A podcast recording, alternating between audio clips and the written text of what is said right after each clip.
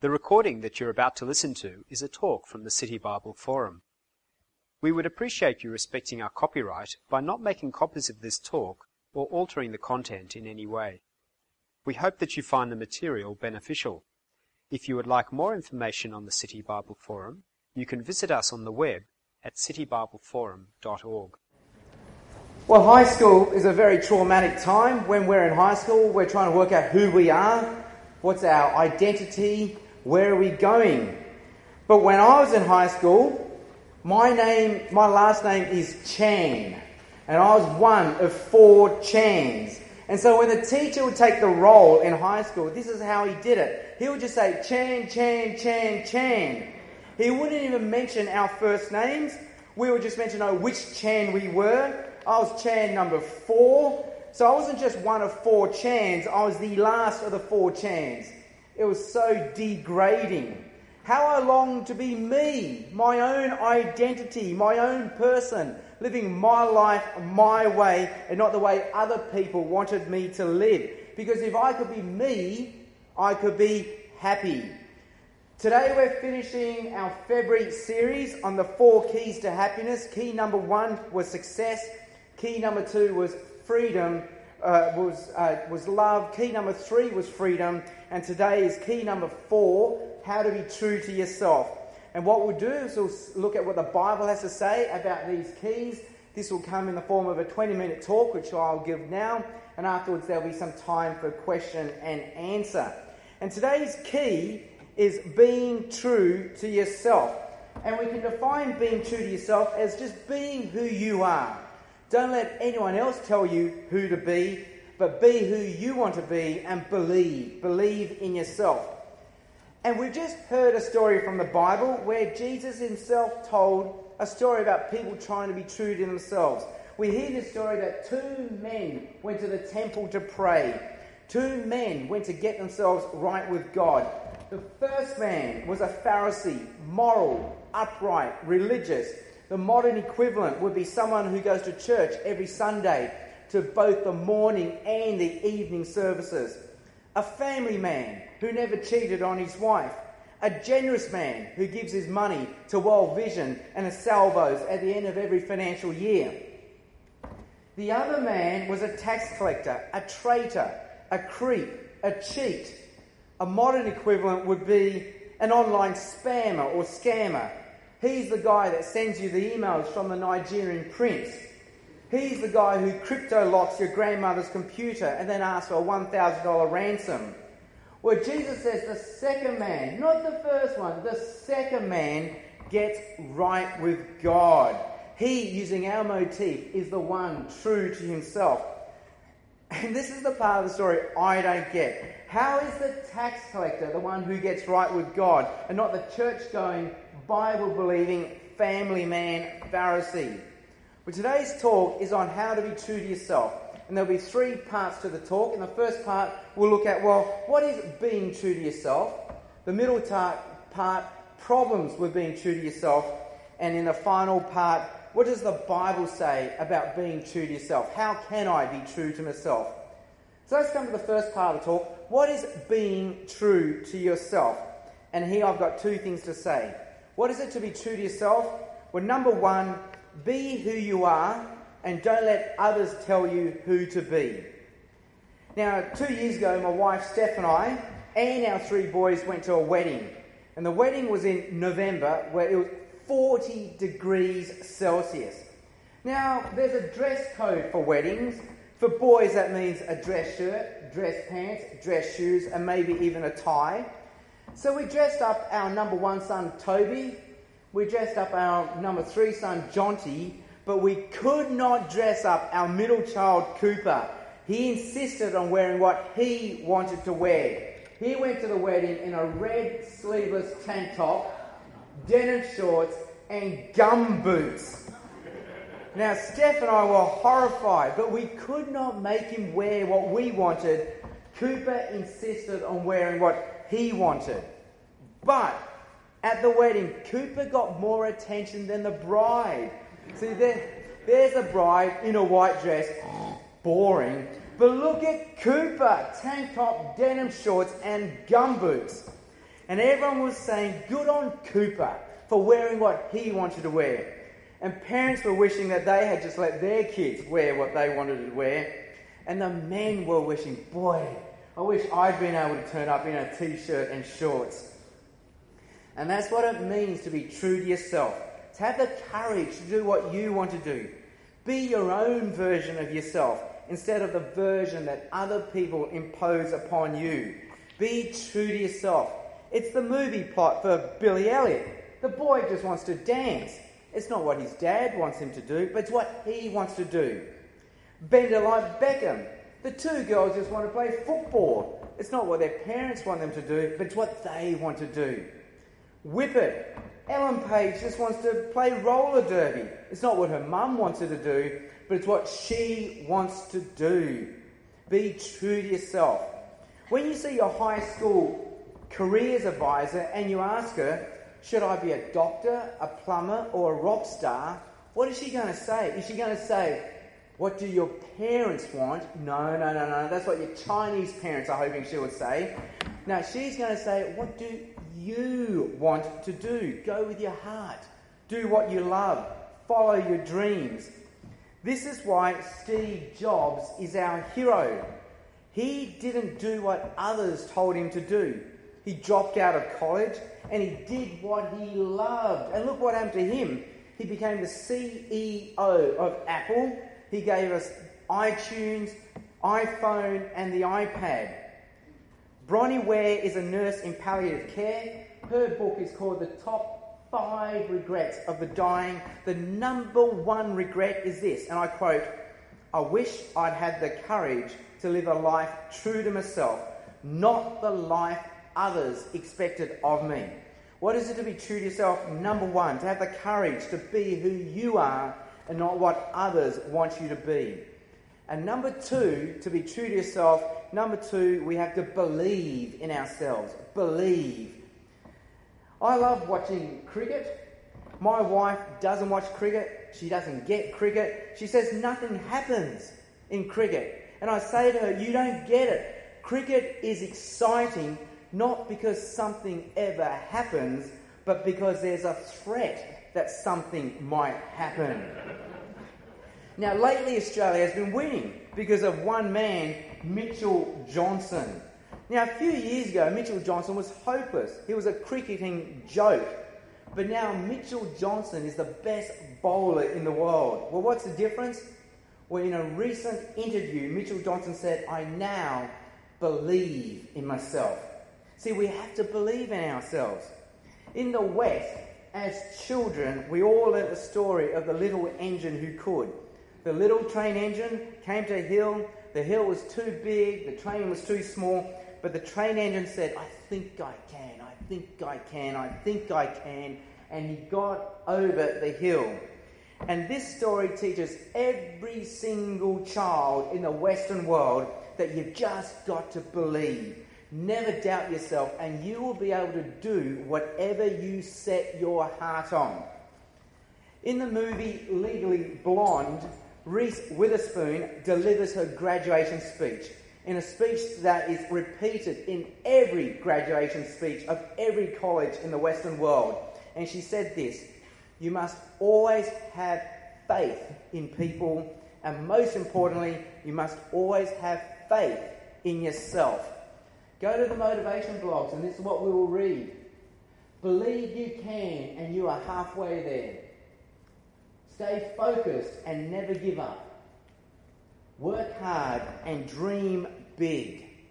This is why our heroes are Nelson Mandela and Martin Luther King, because they triumphed, they dared to dream the dream, and most importantly, they never stopped believing. That's what it means to be true to yourself. Never stop believing in yourself. But what's the problem with being true to yourself? In our modern world, the Pharisee was true to himself. He's been his own man, he's given back to society, he believes himself, and he's comfortable with who he is. He's achieved that elusive nirvana that we all chase self esteem. And if we can't accept him for who he is, well, we've got the problem. And if God can't accept him for who he is, sure, surely God's got the problem. So why does Jesus say that this man has got it all wrong? What's the problem with being true to yourself? Well, Jesus here says two things, or we can get two things from the story. Number one, it creates a reality distortion field where we are always right and everyone else is wrong. If you go to America, this is what a world map looks like in America. Can you see what the Americans have done in their world map? They have put America right in the middle of the world, and to do that, they've had to cut Europe and Asia in half. And so I pointed this out to an American. Can you see what you guys have done to the world? You guys in the middle. And to do that, you've had to cut Europe and Asia in half. And he just looked at me. Well, what's the problem with that? And he said, it's what everyone else does. He said, think, think about the English, Greenwich Mean Time. What is that saying? We, the English, are at zero hours, and the rest of the world is defined by us. They are either plus or minus hours from the English. They are the middle of time, Greenwich Mean Time. China literally means the middle kingdom. According to the Chinese, they are in the middle of the universe. See, every culture thinks it is in the middle, and all the other cultures are the extreme ones. Take Australia. We're normal, and the rest of the world is abnormal. Well, to us, the English are too stuck up, the Americans are too serious, the Asians, well, they're too hard-working, and the Scandinavians, well, they're just too clean. Everyone should be just chilled and relaxed like us. But what if it's the other way around? What if the rest of the world is normal and us Aussies are the abnormal ones? To the English, we lack hierarchy. To the Americans, we joke around too much. To the Asians, we're lazy. And to the Scandinavians, we're too disordered.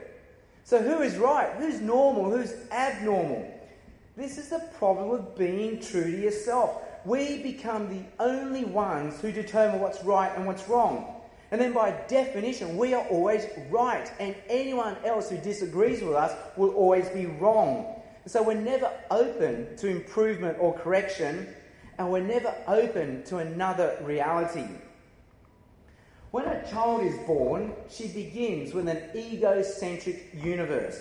I'm the only person on this planet. I am hungry, feed me. I'm cold, warm me. I'm tired, settle me. But as a child grows, she realizes there are other people. They too have needs that matter. They too have feelings that matter, and sometimes they might be right and I might be wrong. But by definition, being true to yourself basically means we stay like a child. We stay in my egocentric universe. We stay in our closed universe. It doesn't matter what others think, it only matters what I think. I become the only judge of reality. And this is the great irony. Being true to yourself is supposed to argue for tolerance. Accept me for who I am, but it becomes a champion of intolerance. You better accept me, otherwise, you will not be tolerated.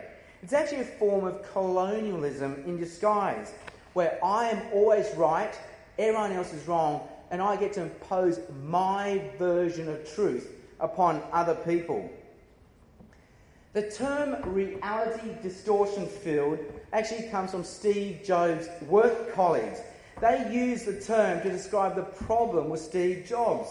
Steve Jobs' ego was so big that it distorted the way he perceived reality. It was as if he could bend reality to suit his ego, his wants, his desires. Steve Jobs had a narcissistic personality disorder. He was impossible to work with, and he was disloyal to his most loyal friends. But it doesn't matter because in the end he was true to himself. So it doesn't matter what others thought about him. But you and I, we don't have Steve Jobs' ego. We don't have his narcissistic personality disorder.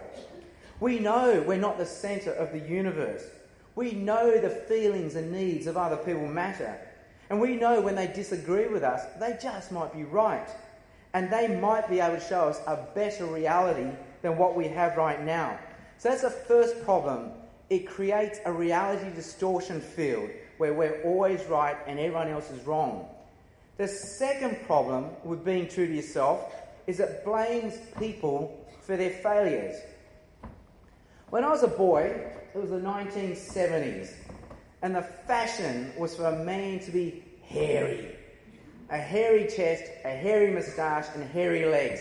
And so our heroes were Dennis Lillee, John Newcombe, and the Solo Man. And I remember as a boy watching a James Bond movie, You Only Live Twice, and Sean Connery is in a hot tub. So Sean Connery is in a hot tub surrounded by Japanese women. And the Japanese counterpart is in the hot tub with no women around him. And he says to Sean Connery, Do you know what they like about you? It's the hair on your chest. And for that scene, they had to tape extra fake hair on Sean Connery's chest. And I remember watching that as a boy and being very sad because I knew as a Chinese person I wasn't going to have any chest hair and no girl was ever going to like me. See, no matter how much I believed in myself, I was going to get any chest hair. But if the little train engine could wheel himself up a hill, why can't I get any chest hair? The problem must be with me. That's the problem. If we're supposed to be able to get anything we set our hearts on, what do we do with those who can't get what they want? Mitchell Johnson can bowl a cricket ball at 150 kilometres an hour because he believes himself. But does that mean I can bowl a cricket ball at 150 kilometres an hour if I just believe? But if I can't, it must be because I'm not believing enough. So the blame must be for me. That's the problem with the message. Believe in yourself. You can achieve anything as long as you believe. Actually oppresses people in underprivileged contexts. It says to the hospital toilet cleaner, why are you cleaning toilets? Why can't you be a CEO? Do what you love. Believe in yourself. It says to the refugee in Ethiopia, why are you starving? Believe in yourself. It says to the child slave worker, why don't you be an astronaut instead? Believe in yourself.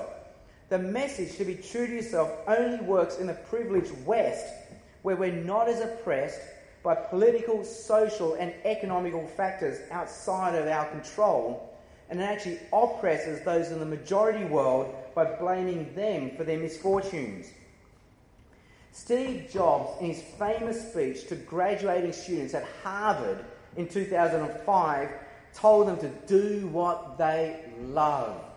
But Steve Jobs doesn't give this same speech to the workers in China who make his iPads. They're not making his iPads for love, they're making his iPads because they have to. They have no choice. They have bills to pay. And so the irony with this message, to believe in yourself, it's supposed to empower us to make it, but it actually disempowers those of us who can't make it.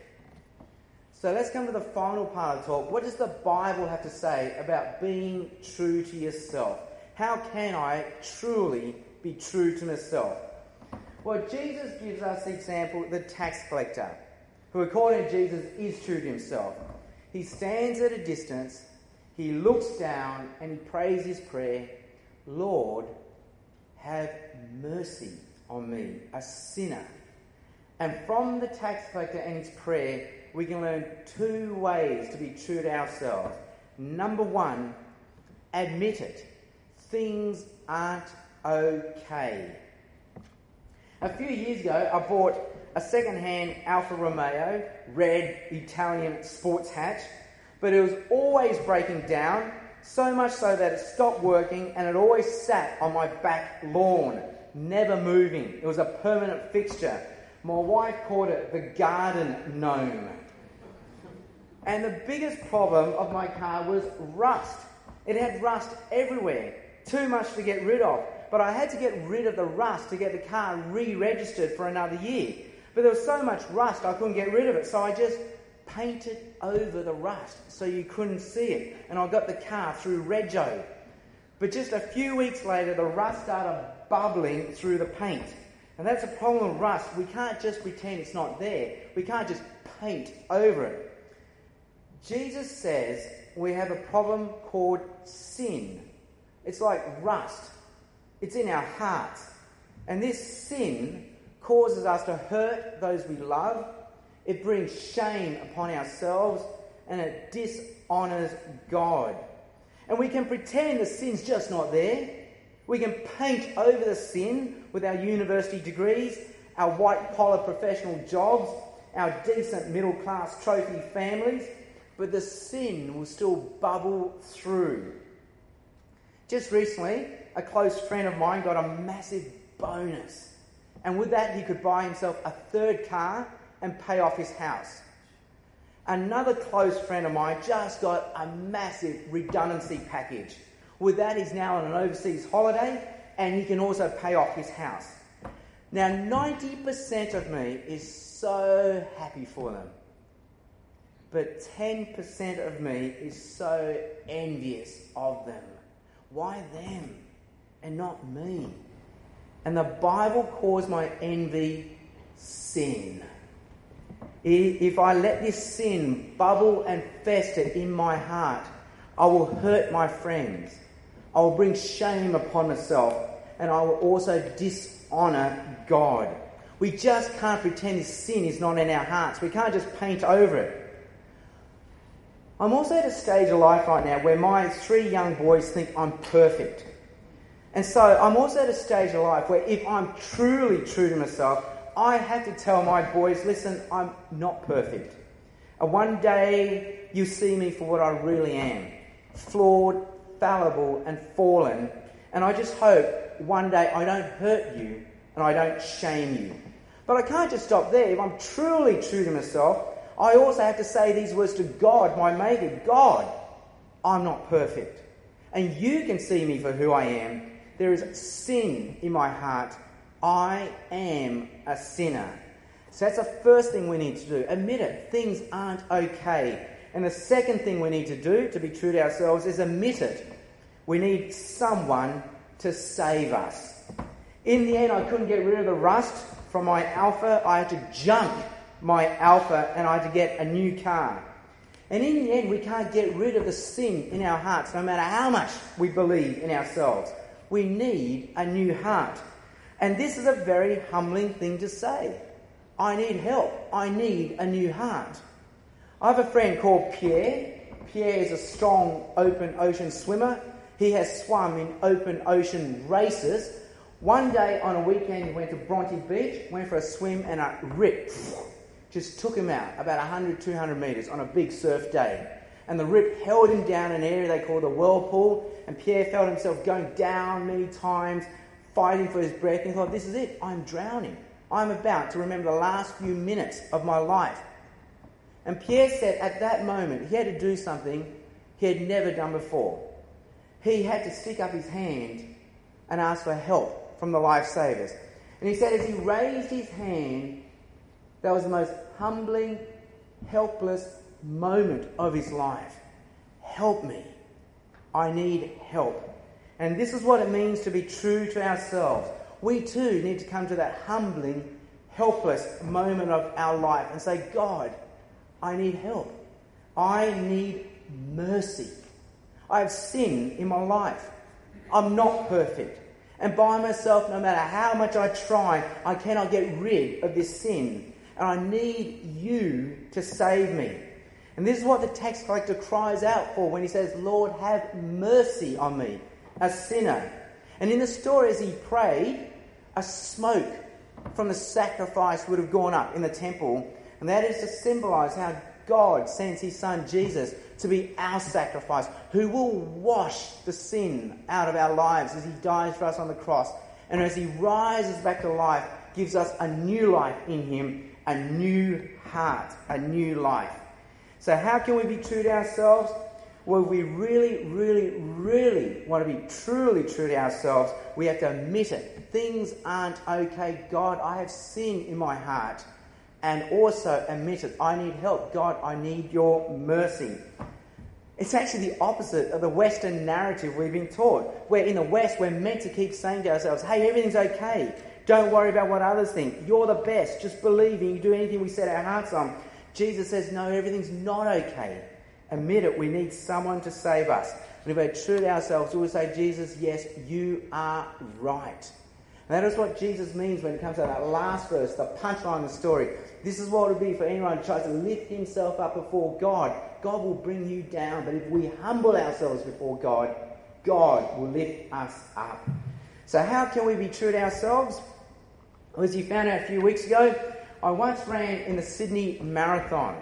And the Sydney Marathon begins with you running over the Harbour Bridge, but shortly after that, it puts you through Oxford Street, the nightclub area of Sydney.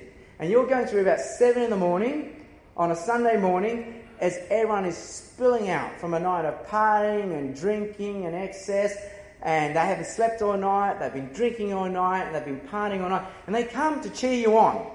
But some of them are these sort of guys, these uh, leering, crude guys. And I remember there were two guys there. They weren't these two guys, but they were like these two guys, and they had their shirts off. They were drunk. You could smell the alcohol in their breath, and they were just saying nasty things to us as we ran past, and that's okay. But they were also leering at the women runners, and they were just saying these rude, offensive, crude things to them as they ran past.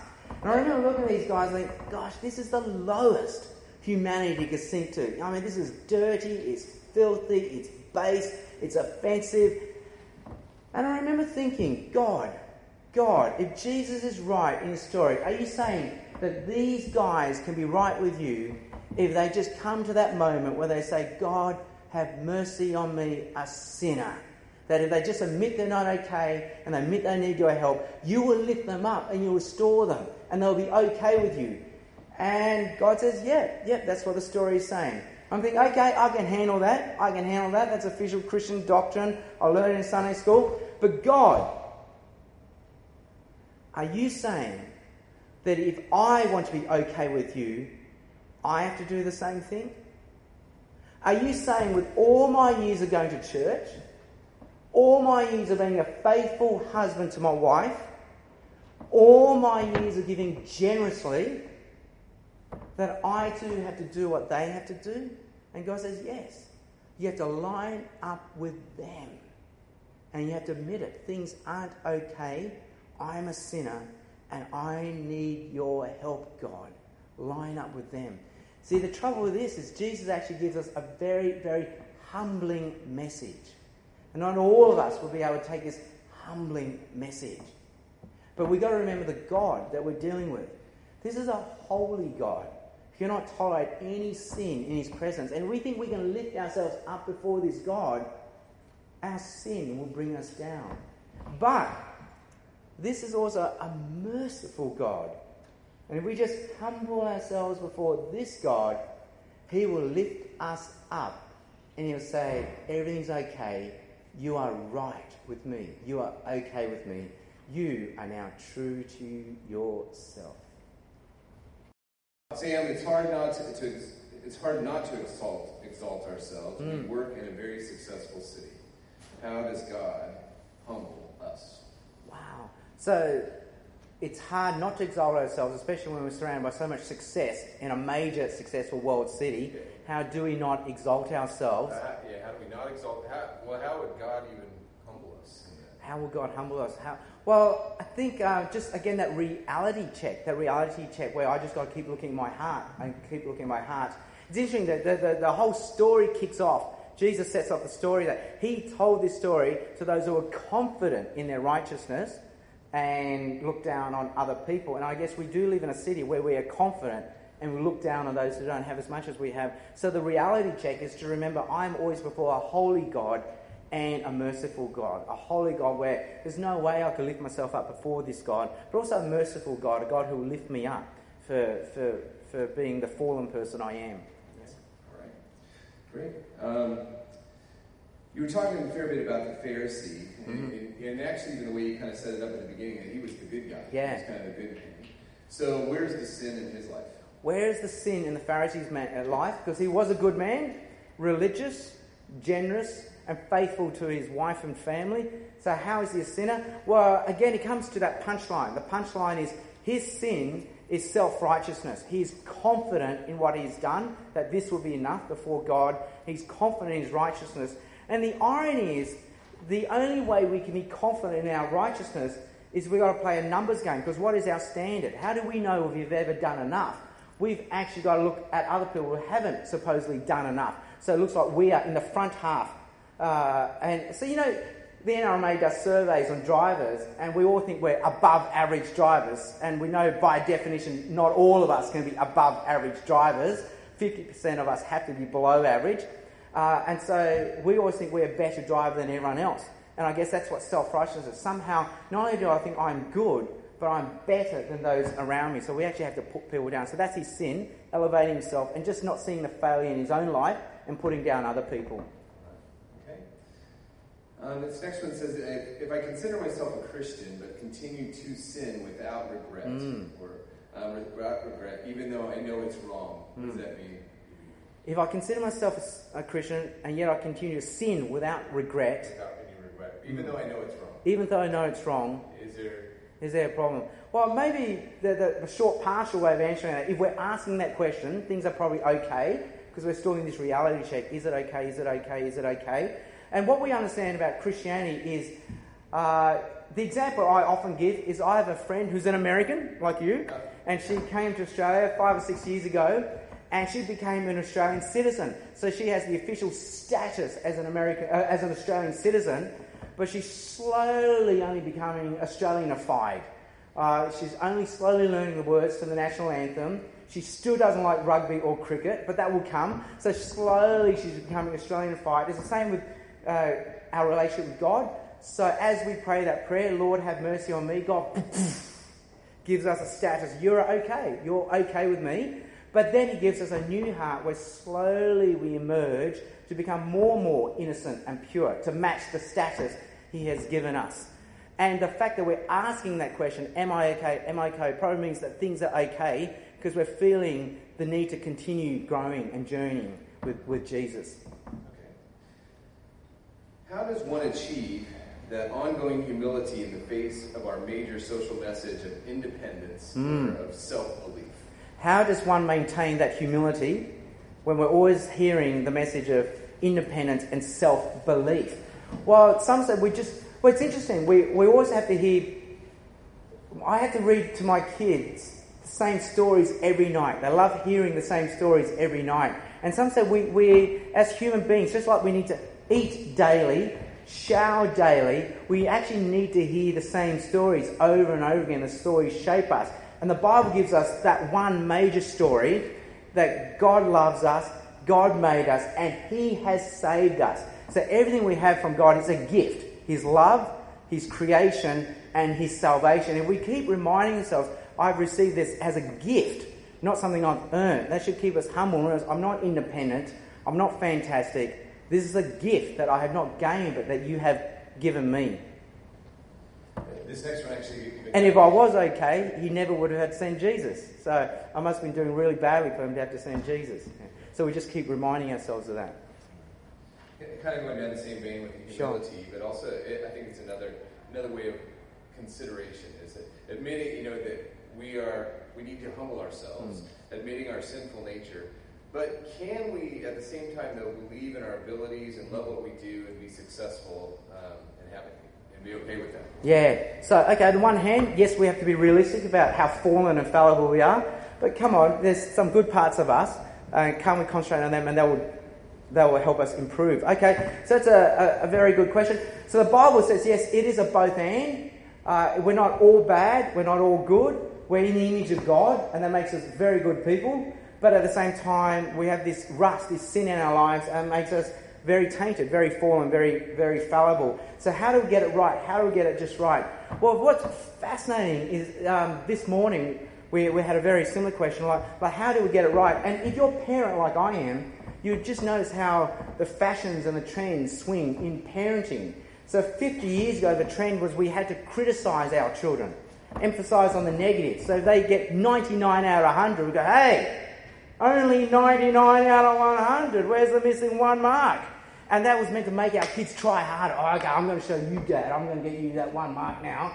And then, and then the, the pendulum corrected, it's the other way now, and it's all about praise and esteem and positive thinking. So now when your kid gets 60 out of 100, you know, You're amazing. You're a winner. 60. Wow, you got 60. That's more than what I could have had. You're amazing. So we give them this praise, which isn't justified by the facts.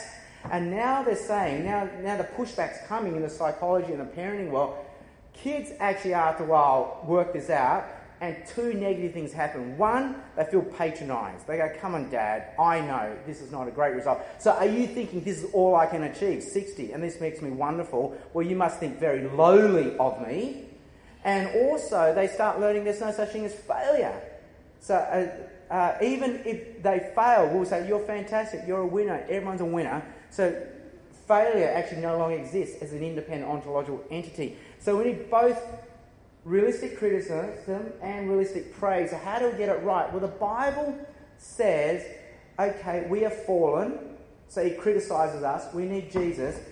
And then it gives us positive thinking, not based on our abilities, which leads to fear and insecurity, because we never feel we are good enough to justify the praise or positive thinking. It bases it on what who God is and what He's done for us. Hey, think about who God is. Think about how much He loves you. Think what He's done to save you you are an amazing person. That's what the Bible says. And because you are amazing because of who God is and what He's done for you, now you live up to that potential. And it's that actually an empowering message rather than a disempowering message because it's now based not on who I am or my abilities, but on who God is and His abilities. And just give me one more minute. When we raise children now, they, they, they, they're teaching us don't say to a kid, um, wow, you clean your room, you're amazing. I love you. Because now the kid's thinking, based on what he or she does, that determines what he or she is, and that determines how I treat that person. So you clean your room, you're amazing, wow, I love you. That's what they're hearing, and that gives them a lot of fear and security. Can they keep this up? Can they keep cleaning their room every day? No. But you flip around now and say, hey, I love you because of that, you're amazing, and because of that, hey, you can clean your room. So what I have done, who you are, and therefore what you can do. And that's what will empower a kid. And that's what the Bible says. This is who God is and what He's done for you. Wow, that makes you an amazing person, a people of God, a child of God. Now, this is your potential. Go do it. The recording that you have just listened to is from the City Bible Forum. For more information about City Bible Forum events in your city or to order other talks, please visit citybibleforum.org.